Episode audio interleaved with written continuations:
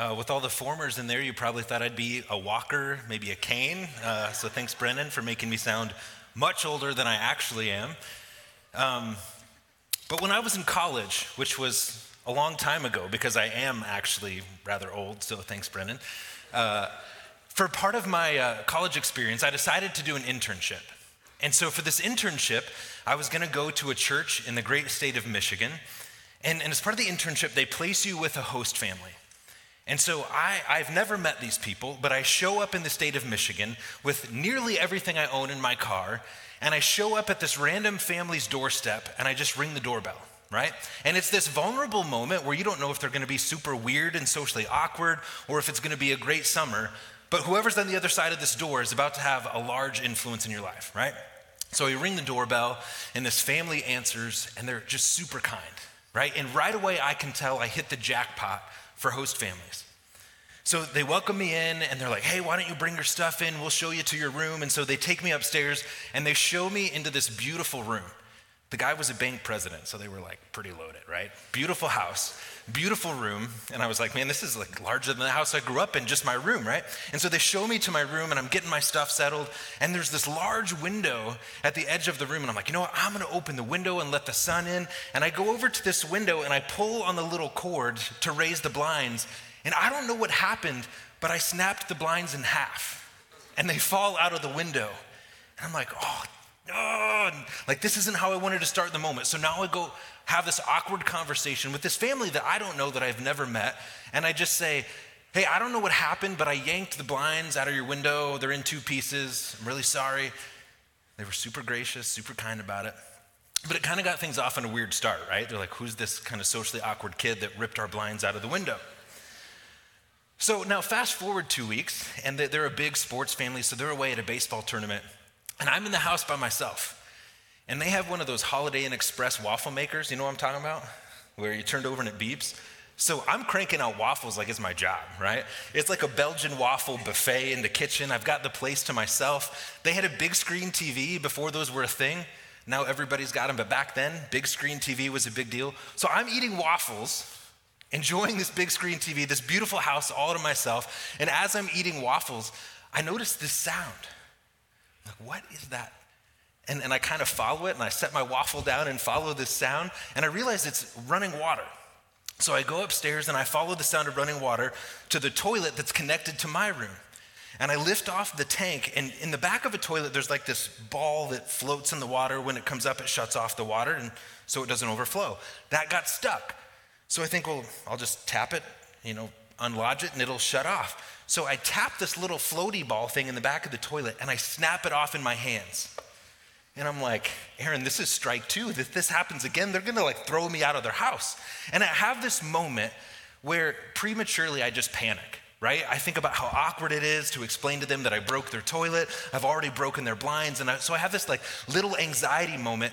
And I do what I think any rational person would do I'm gonna take a nap. so I literally I walk into my room still holding this piece of plumbing. I don't know what to do with it. So I set it on the nightstand and I lay down in the bed and I am getting ready to take a nap and I go, "Wait a second. Aaron, you are a junior in college. You were educated. You can fix this." We can make this right. And so I, I, go downstairs and I drive to the hardware store and I find the part that I need and I go back to their house and I go upstairs to the room and I start uh, unscrewing this part of the plumbing and I lift out, it's called the water control valve, I lift it out of the toilet. Here's the problem I didn't drain the tank. There's no toilet water running all over this bathroom floor, right? And now I'm really panicking. So I grab their like beautiful, expensive towels and I'm wiping up toilet water, right? And I, I was wearing just a plain white t shirt that's now soaking wet and awkwardly see through, right? And I'm cleaning up this toilet water. I finally get the new part in to the toilet, and it sort of worked. I have a bucket of toilet water, I have a piece of their plumbing, and I'm soaking wet. I'm like, all right, Aaron, we still got this. All right, here's what we're gonna do. We're gonna go downstairs. I'm gonna go out the garage door. We're gonna dump the water. We're gonna throw away the plumbing. We're good. They're not gonna know, right? This is my plan. So I go downstairs. I open the garage door. I take three steps. I'm in the middle of the garage. I, I'm, I'm not even making this up. The garage door. And I, I don't know what to do. I literally, I'm like, where can I hide, right? So picture, picture this. They're pulling into their garage, the door goes up. Here's their intern in a see through white t shirt, holding a bucket of toilet water and a piece of their plumbing. I, I, have no idea what's going through their mind, right? I have no idea what they're thinking at this point. They're looking at me, I'm looking at them. I just awkwardly smile.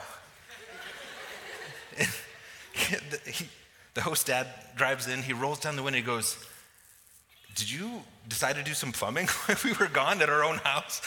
And so I, I had to explain to him the whole situation. And again, they were super kind, super gracious. They didn't make it any more awkward than I had already made it.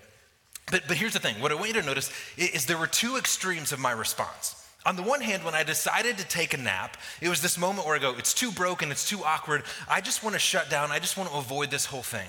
And I just went really into passive mode, right? After a while, I thought, you know what? No, no, no, I can fix this. And so I went from being passive to going, in my own capacity, in my own knowledge, I can fix it. Now, the problem was I'd never done plumbing, I'd never done a, a, home repair project, had no idea what I was doing. So my capacity, super limited, right? And I ended up making it much, much worse. Now, he, he, here's the spiritual parallel that I want to draw. We live in a world that is sinful and broken. And, and, because of that, you and I have experienced places of brokenness, places of woundedness. We've experienced places where sin has kept us in bondage in our own lives. And what we do is we tend to go to one of two extremes. We tend to, uh, in some instances, go, My life is too broken. I don't think I can fix this. And for some of us, we're just spiritually kind of passive. I don't know what to do. I don't know how to find a way out of this addiction that I'm in. I don't know how to find a way out of this uh, just mentally unwell place that I'm in. I don't know what to do. And so some of us, we just go passive. Others of us, we go, you know what? I think I can fix this. And we try to do life in our own strength, in our own capacity, going, it's up to me. And, and this is kind of the American way, right? We pull ourselves up by our bootstraps and we make a way for ourselves. And so, for some of us, it's our whole plan is to go to college, get a good job, and we are going to fix our lives. We are going to make it better. And the problem is, we start down that course of action, and we pretty quickly realize, I don't have the capacity to fix what's broken in me. Here's the big idea that I want to draw us into tonight God wants to redeem us and transform us so that we can have a redemptive presence in the world. Right in those places where we feel broken, right in those places where we feel wounded and insecure, and those places where we feel trapped and in bondage, God wants to redeem us, to free us from those things, to transform us, to make us new from the inside out, so that we can have a redemptive presence in the world. I love how the Apostle Paul says this in his letter to the church at Ephesus. This is Ephesians chapter 2, verse 10.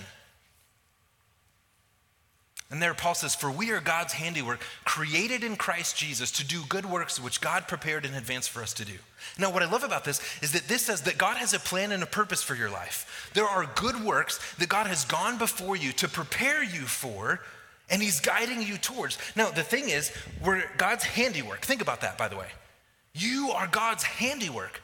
You are God's, another, another translation uses this phrase, you are God's masterpiece. God has formed you, God has shaped you, God has created you uniquely. And, and here's the beautiful thing. Some of us, even as I say that, you're, you're, saying, okay, that might be true, but what about this trauma that I've experienced? What about this woundedness? What about this brokenness? God might have created me as his handiwork, but I've experienced things that have broken me. I'm not the same person. I don't know how to step into these good things that God has called me to do. But Paul says we're God's handiwork. You're his masterpiece, created in Christ, right? We, we, do good things and we have a purpose, not in our own strength, but it's in and through Christ and the redemptive and transformative work that he wants to do in us. And it's the power of Jesus at work in us that transforms us to be a people who step into the plan and the purpose that God has for us. Now, to wrap language around this idea, at Grace Point, we use this phrase, we call it our mission statement. It's to encounter grace, grow in grace, and become grace givers. And when we talk about encountering grace, growing grace, and becoming grace givers, we're talking about nothing less than the power of the good news of Jesus Christ, his life, death, and resurrection to transform us and to set us free. And that's what I want to draw us into tonight, is to the beauty of what it is that Jesus wants to do in us and through us. So, as we flesh this out a little bit, I want to start in Luke chapter 4. Now, in Luke chapter 4, there's this moment where Jesus is uh, going to read from the scriptures in the synagogue. Now, the synagogue in, in the early uh, uh, first century Israel was, was basically like the local church for the Jewish community. On the Sabbath day, they would gather in the synagogue, and one person would be chosen as a reader, and they would be handed a scroll of the Old Testament and would read from it. On this particular Sabbath day, Jesus is worshiping in the, in the synagogue as was his custom, and he reads this very specific passage Luke chapter 4, verse 16. He, Jesus, went up to Nazareth where he'd been brought up, and on the Sabbath day he went into the synagogue as was his custom. He stood up to read, and the scroll of the prophet Isaiah was handed to him. Unrolling it, he found the place where it is written, The Spirit of the Lord is on me because he's anointed me to proclaim good news to the poor. He sent me to bind up the brokenhearted and to proclaim freedom for the prisoners and recovery of sight for the blind, to set the oppressed free, to proclaim the year of the Lord's favor. Then he rolled up the scroll, gave it back to the attendant, and sat down. The eyes of everyone in the synagogue were fastened on him. And he began saying to them, Today this scripture is fulfilled in your hearing. So Jesus unrolls the scroll of Isaiah and he goes to Isaiah 61, and he, he does so with a purpose. And, and we know that as Jesus reads this, the audience that he's reading to, they're struck by the way he reads it. Because after he gets done and sits down, did you notice that it says the eyes of everyone in the synagogue were fastened on it? After Jesus reads the scroll, they're watching him. And, he, and even as he sits down, they're, they're glued to him because Jesus read this passage with authority and he read it with conviction. And then he says these words He says, Today in your hearing, this word is fulfilled. In other words, Jesus is saying, This prophecy from Isaiah, he says, This is what I've come to do. And Jesus gives us no less than his own mission statement. So I want to go back to Isaiah 61 and I want to walk us through what Jesus claims as his own mission statement in the world. Isaiah 61, 1 to 6. The Spirit of the sovereign Lord is on me because the Lord has anointed me to proclaim good news to the poor. He sent me to bind up the brokenhearted, to proclaim freedom for the captives and release from darkness for the prisoners, to proclaim the year of the Lord's favor and the day of vengeance of our God, to comfort all who mourn and provide for those who grieve in Zion, to bestow on them a crown of beauty instead of ashes, the oil of joy instead of mourning, and a garment of praise instead of a spirit of despair. They will be called oaks of righteousness, a planting of the Lord for the display of his splendor. They will rebuild the ancient ruins and restore places long devastated. They will renew ruined cities that have been devastated for generations. Strangers will shepherd your flocks, foreigners will work your fields and vineyards, and you will be called priests of the Lord. You will be named ministers of our God. You will feed on the wealth of the nations, and in their riches you will boast. Let me draw your attention to verse 1. The Spirit of the sovereign Lord is on me, because he has anointed me to proclaim good news to the poor, sent me to bind up the brokenhearted, and to proclaim freedom for the captives and release from darkness for the prisoners. That first verse encapsulates what we mean by this phrase, encounter grace. When we talk about encountering grace, we're talking about no less than encountering the real, living, resurrected Jesus who is present and moving and working and desires to do a work in us. And I love the hope of what Jesus says here. He says, The Spirit of the sovereign Lord is on me because He's anointed me to, number one, proclaim good news to the poor. That word good news is literally the gospel. It literally means the proclamation of the reality that Jesus died on the cross, paying the penalty for our sin, right? Scripture is clear that the wages of sin is death, right? What we rightly deserve is separation from God. And yet Jesus dies on the cross, paying that penalty for us, and he proclaims this good news that our debt has been paid. And the good news that we can be reconciled back to the Father, that you and I can have relationship with the God of all creation right? And, and I find this amazing that the God of all the universe, the God who spoke everything into being, he sees you and he knows you and he desires to be in relationship with you. And God wants so badly to be in relationship with you that when we sinned and rebelled against him, he sent his own son to pay the penalty for us. That's beautiful. And so Jesus says, He sent me to proclaim the good news to the poor, and He sent me to bind up the brokenhearted.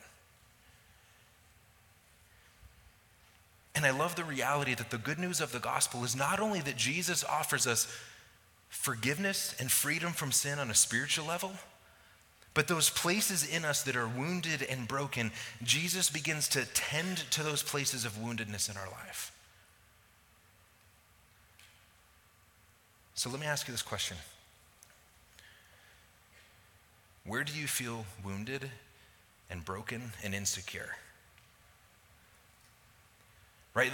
those aren't things that we like to think about too much, right? These are the things that we kind of try to push off to the fringes of things. We don't want to think about our brokenness. We don't want to think about places where we've experienced hurt and trauma and difficult things. And yet, Jesus says the good news of the gospel is he comes to bind up, to bring healing to those places of brokenness. And, and, so maybe as I, as I ask that question, you're thinking about the family that you grew up in, and you're thinking about the, the, the mom or dad that was emotionally abusive, and you're going, I have this wound in my life because I did not have the relationship with my mom or dad like I wanted. And there's this place of brokenness that you carry in you. And Jesus says, I want to bind that up. I want to bring healing to that. Maybe you just got out of a really difficult relationship. And there were things that were done and things that were said in the relationship that were wounding and created brokenness in you. And maybe when it ended, maybe it went just really bad. And you're going, I have this place of woundedness. I have this place, I might even call it grief because of what happened and how that relationship ended. And I just feel broken. And the good news of Jesus Christ is that place of brokenness, Jesus sees it and he desires to bring healing to it. Maybe you graduated last year, a couple years ago, and you've stepped into the workplace and you're, you're trying to find your place, but maybe you've got the imposter syndrome, right? You know what imposter syndrome is? It's, it's where you step into an environment and you're supposed to be an adult and you're supposed to have been to college and you're educated and you know how to do this, and yet you feel like, I have no idea what I'm doing, and, and when are they gonna find out that, that I have a lot of questions and I don't feel competent and I don't feel capable? And so you have just this insecurity that just holds you in bondage. And Jesus says, that place of brokenness, I want to bring healing to it. And when we talk about encountering the grace of Jesus Christ, it's not only the good news of freedom from sin, it's the good news of those places of brokenness. Jesus is moving us to healing and to wholeness. And so when we talk about surrendering our lives to Jesus, we also mean surrendering those places of woundedness and brokenness up to his healing. So Jesus says, I've come to proclaim good news to the poor, to bind up the brokenhearted, and he says, to proclaim freedom for the captives. And, and I love this reality that Jesus says to those people who are struggling with places where we're in bondage, where we are held captive, he goes, I come to bring freedom. And, and so maybe for some of us, maybe you find yourself in bondage to things like lust and porn, right? And you go, this is something I don't want in my life. And yet I find this compulsion. I just keep going back to this thing that I don't want and I want to be free from it. And Jesus goes, that thing that you cannot free yourself from, I can bring freedom for you in my grace. Maybe, maybe it's maybe it's not that. Maybe you find yourself locked in this disposition of comparison. You're always comparing yourself to other people. Maybe you're a student athlete, and so you're looking at other people on your team going, Man, I wish I had their talent. I wish I had their opportunities uh, at the high school they went to, at the program that they had. I would be so much better. Maybe, maybe you're always looking and going, They're more attractive than I am. They're, they're more built than I you're, you're always comparing, and you're going, I don't want this. Why am I locked in this place of constant comparison? And, and I find myself in bondage to it. And Jesus says, That place where you are in captivity, I want to bring freedom from. The Gospels tell us that you will know the truth and the truth will set you free. And so when we talk about an encounter with Jesus Christ, it's forgiveness of sin, it's binding up our brokenness. It's bringing freedom in the places where we're in bondage. And Jesus says this, and he says, release from darkness for the prisoners. Now, Luke translated it this way recovery of sight for the blind. And what I want to suggest to you tonight is that when you surrender your life to Jesus, He opens our eyes to the reality that for so many of us, we are spiritually blind. I think so much of our American culture functions on this reality that says, pay no attention to your spiritual life. We, we live in a culture that says what matters, right? Go to school, get a good education, get a good job, make all the money that you can, be as successful as you possibly can, because that's where meaning and purpose and significance is found. And we live in a culture that says spirituality, Jesus, the gospel, you, you don't need any of that. Just be really self sufficient. Just, just make as much money as you can. And what you'll find out is as you pursue that headlong, making all the money that you can, getting the best job that you can, pouring yourself into that, you'll find that without Jesus Christ, it's really, really, really empty. And I think one of the greatest spiritual places of brokenness in our culture is that we're just spiritually blind.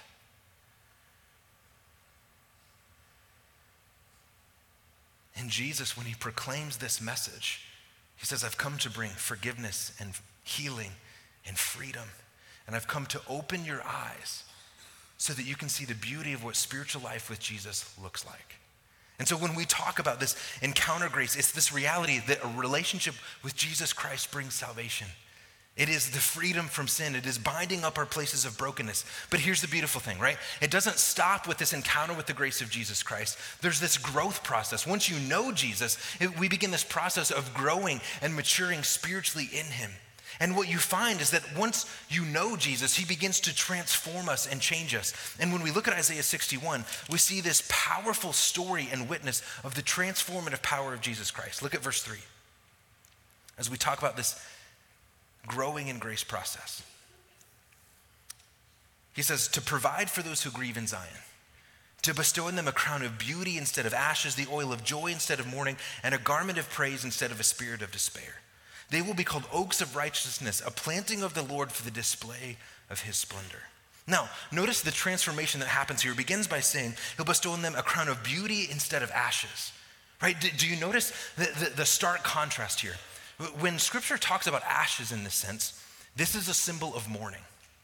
If you were in a place of grief, the common practice was to, to wear sackcloth, like a potato sack, super itchy, super uncomfortable, and you would literally cover yourself in ashes as a symbol of your mourning, as a symbol of your grief. And what the prophet Isaiah says here is in those places where you were grieving, you'll instead have a crown of beauty. And the crown was a symbol of victory. The crown was a symbol of belonging. The crown was a symbol of joy. And so, what this scripture is saying is in the place where you were in grief and in mourning, Jesus will transform that to a place of joy and celebration and belonging. It says, He will give you the oil of joy instead of mourning. In that place where you had grief, in that place where you don't think joy is possible, Jesus can redeem that and you can walk in joy in that place. He says this You'll be given a garment of praise instead of a spirit of despair. I find that language so powerful. Think about despair. Despair is a, a loss of hope. Despair says, I don't see good things happening in my future. Despair says, there is no way forward, there is no way out of this. Despair is a place of giving up hope. And yet, this scripture says that you will be given a garment of praise instead of a spirit of despair. In other words, when you encounter Jesus and when you experience the transformative, the life changing work that Jesus does in you, in that place where you were in despair, that will be a place where God amazes you with his provision and protection, a place where God gives us hope to the extent that you will be praising God right in the very place in your life where you were once living in despair. I think that's beautiful. And I want you to think about your own life and your own story.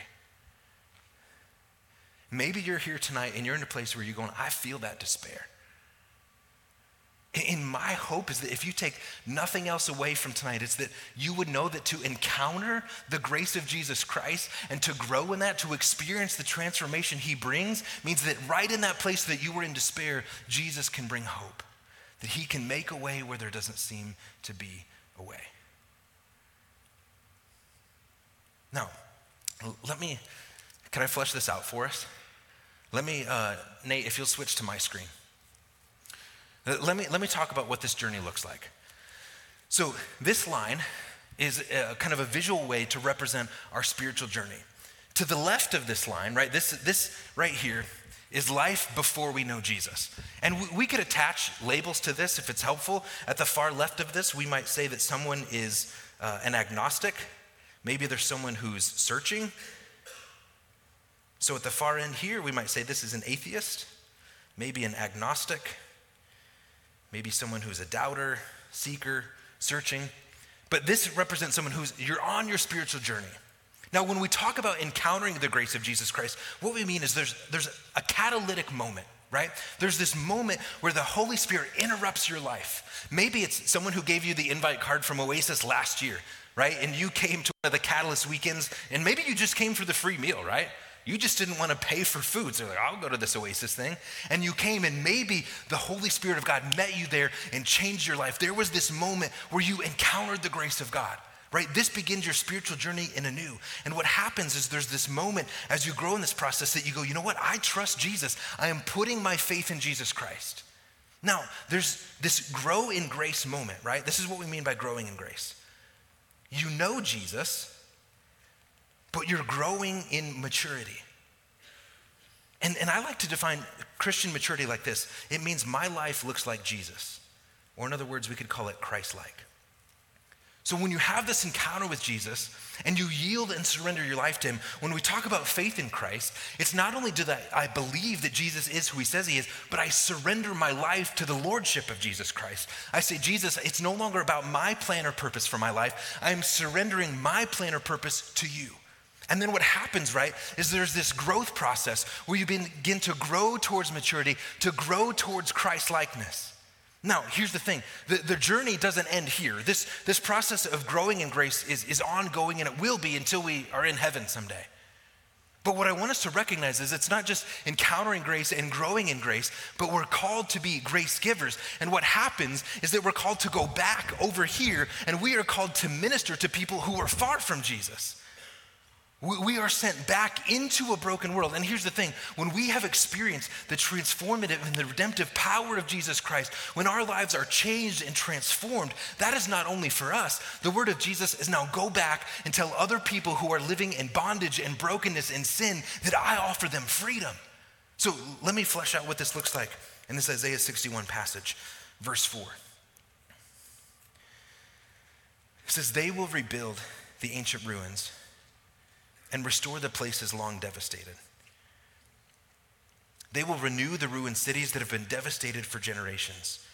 Strangers will shepherd your flocks, foreigners will work your fields and vineyards, and you will be called priests of the Lord. You will be named ministers of our God. You will feed on the wealth of the nations, and in their riches you will boast. Now, notice verse 4. He says, They will rebuild the ancient ruins. Now, the they there is the people who previously were in mourning and grief and despair. And what's happened, right, is as their life is transformed by the grace and the power of God, those same people who were in a place of despair, those same people who were in a place of grief and bondage and captivity, those same people who felt like there was no hope in his life, they said, uh, the word says, they will rebuild the places that have been devastated and ruined. Here's what I think is so amazing that you and I have opportunities to go back into broken places and to bear witness to the transformative power of Jesus Christ. That when we talk about being grace givers, right, it means that our life becomes a conduit, it becomes a pipeline, it becomes a means of God's grace right into the midst of broken places. So maybe you grew up in a difficult family. And you're going, Pastor, you have no idea. You don't know my family. They're broken and it's not good. But Jesus has changed your life in a radical way. And now maybe he's calling you to go back to the family that you came from and to bear witness to the transformative power of Jesus Christ and to have a spiritual influence there, to be someone who gives grace to your family and who becomes a pipeline and a means of God's transformative power in the life of your family. Or, or, or maybe it's your residence hall, right? The place where you live and dwell for so many hours of your week. God has changed and transformed your life. And now you sense this nudge of the Holy Spirit to go back into this place that often feels very broken and to have a spiritual influence in that place. Or, maybe you're in, in the job world and you're in, in your first career job and you sense the Holy Spirit of God saying, You can have influence here. In this broken place, you can bear witness to the transformative power of Jesus Christ and bring life change to people in this place. And I love how it says in verse 6 and you will be called priests of the Lord, and you will be named ministers of our God. Now, he's not talking to the professional priests here. He's talking to the normal, everyday Israelite person. And, and he doesn't mean, when he says you're going to be priests and ministers, he doesn't mean that you're all going to work in the church. What the prophet is saying here is that when your life is transformed and you go back into broken places, you play the role of a priest. Now, what's the role of a priest? The priest stands as this middle person who represents the people to God and God to the people. And what that means is the people who are often lost, and may, maybe they're not even asking spiritual questions, the priest will pray to God on behalf of that community. Lord, would you give them your grace? Lord, would you open their eyes? Lord, would you begin to free them from bondage? The priest is praying prayers for that community that they don't know to pray for themselves right? And so when, when the prophet Isaiah talks about you will pray a, play a priestly role, it means you can represent the presence of God right in the midst of broken places. And so maybe in your family, in your workplace, in your residence hall, you begin to pray over that place and to pray prayers for that community of people that they would never think to pray for themselves. And so you start seeing those moments differently. And so when you go home for Thanksgiving, you're praying, Lord, open the door for spiritual conversations. And you do that with fear and trembling, going, oh, I, I don't know if I'm ready, but God, I pray pray that you would use me to open these doors of conversation. Or maybe in your workplace, you're going, Lord, help me to be someone who, in the way that I interact with my coworkers, demonstrates the life change and transformation, demonstrates what you have done in my life. Because I think the beautiful reality is that God uses ordinary, everyday people like you and I to bring life change and transformation as we live out the truth of what Jesus has done in us. And God begins to work through us in huge ways in those places. Now, we talk about this whole thing, and this can feel like a like a yeah, let's go change the world kind of speech, right? And, and I think sometimes pastors, we're good at doing this. We're like, yeah, we, we can go change the world. And, and, and we hear this whole thing, and it's like, a yeah, great, you know, like up moment. And then we walk out and we go, I don't know what to do. Right? Do you ever feel that tension? Like, how, how do I make this practical? What does it look like? So I, I want to give us three just real practical things for what this might look like to be grace givers to be people who have encountered the grace of Jesus Christ. We've grown in that grace and been transformed. And now you sense God is calling you to be a grace giver. I want to give us three simple things, and it's this it's a person, it's a place, and it's a prayer. And the person is this. I, want to ask this question Who is close to you and far from God? What I mean by that is, who, who are you in relationship with that doesn't know God? They know you, they, they don't know God. Maybe it's your roommate, Maybe it's your parents, maybe it's a coworker, and you sense that God has laid them on your heart. I, I, Pastor Brennan, from time to time, has used this language of the one, right? Who's the one that God has laid on your heart to begin to have intentional spiritual conversations with that you've been praying for? And so much of, when we talk about changing the world, so much of it comes down to who are the people that God has placed right in front of you right? Don't worry about large scale change. Don't worry about leading a movement. Worry about being spiritually intentional with the one person that God has put right in your path. I think it's also a, a place. Where do you have influence? Now, I know for so many of us, we're going, ah, I don't really have influence, right? Maybe you just graduated, you're in your first career job, and you're like, I am not the manager. I am low man on the totem pole. I don't have influence. Or maybe you're a student and you're going, I just live in the residence hall. I'm not a CA. I don't have influence. Listen, anywhere you have relational connection with people, you have influence.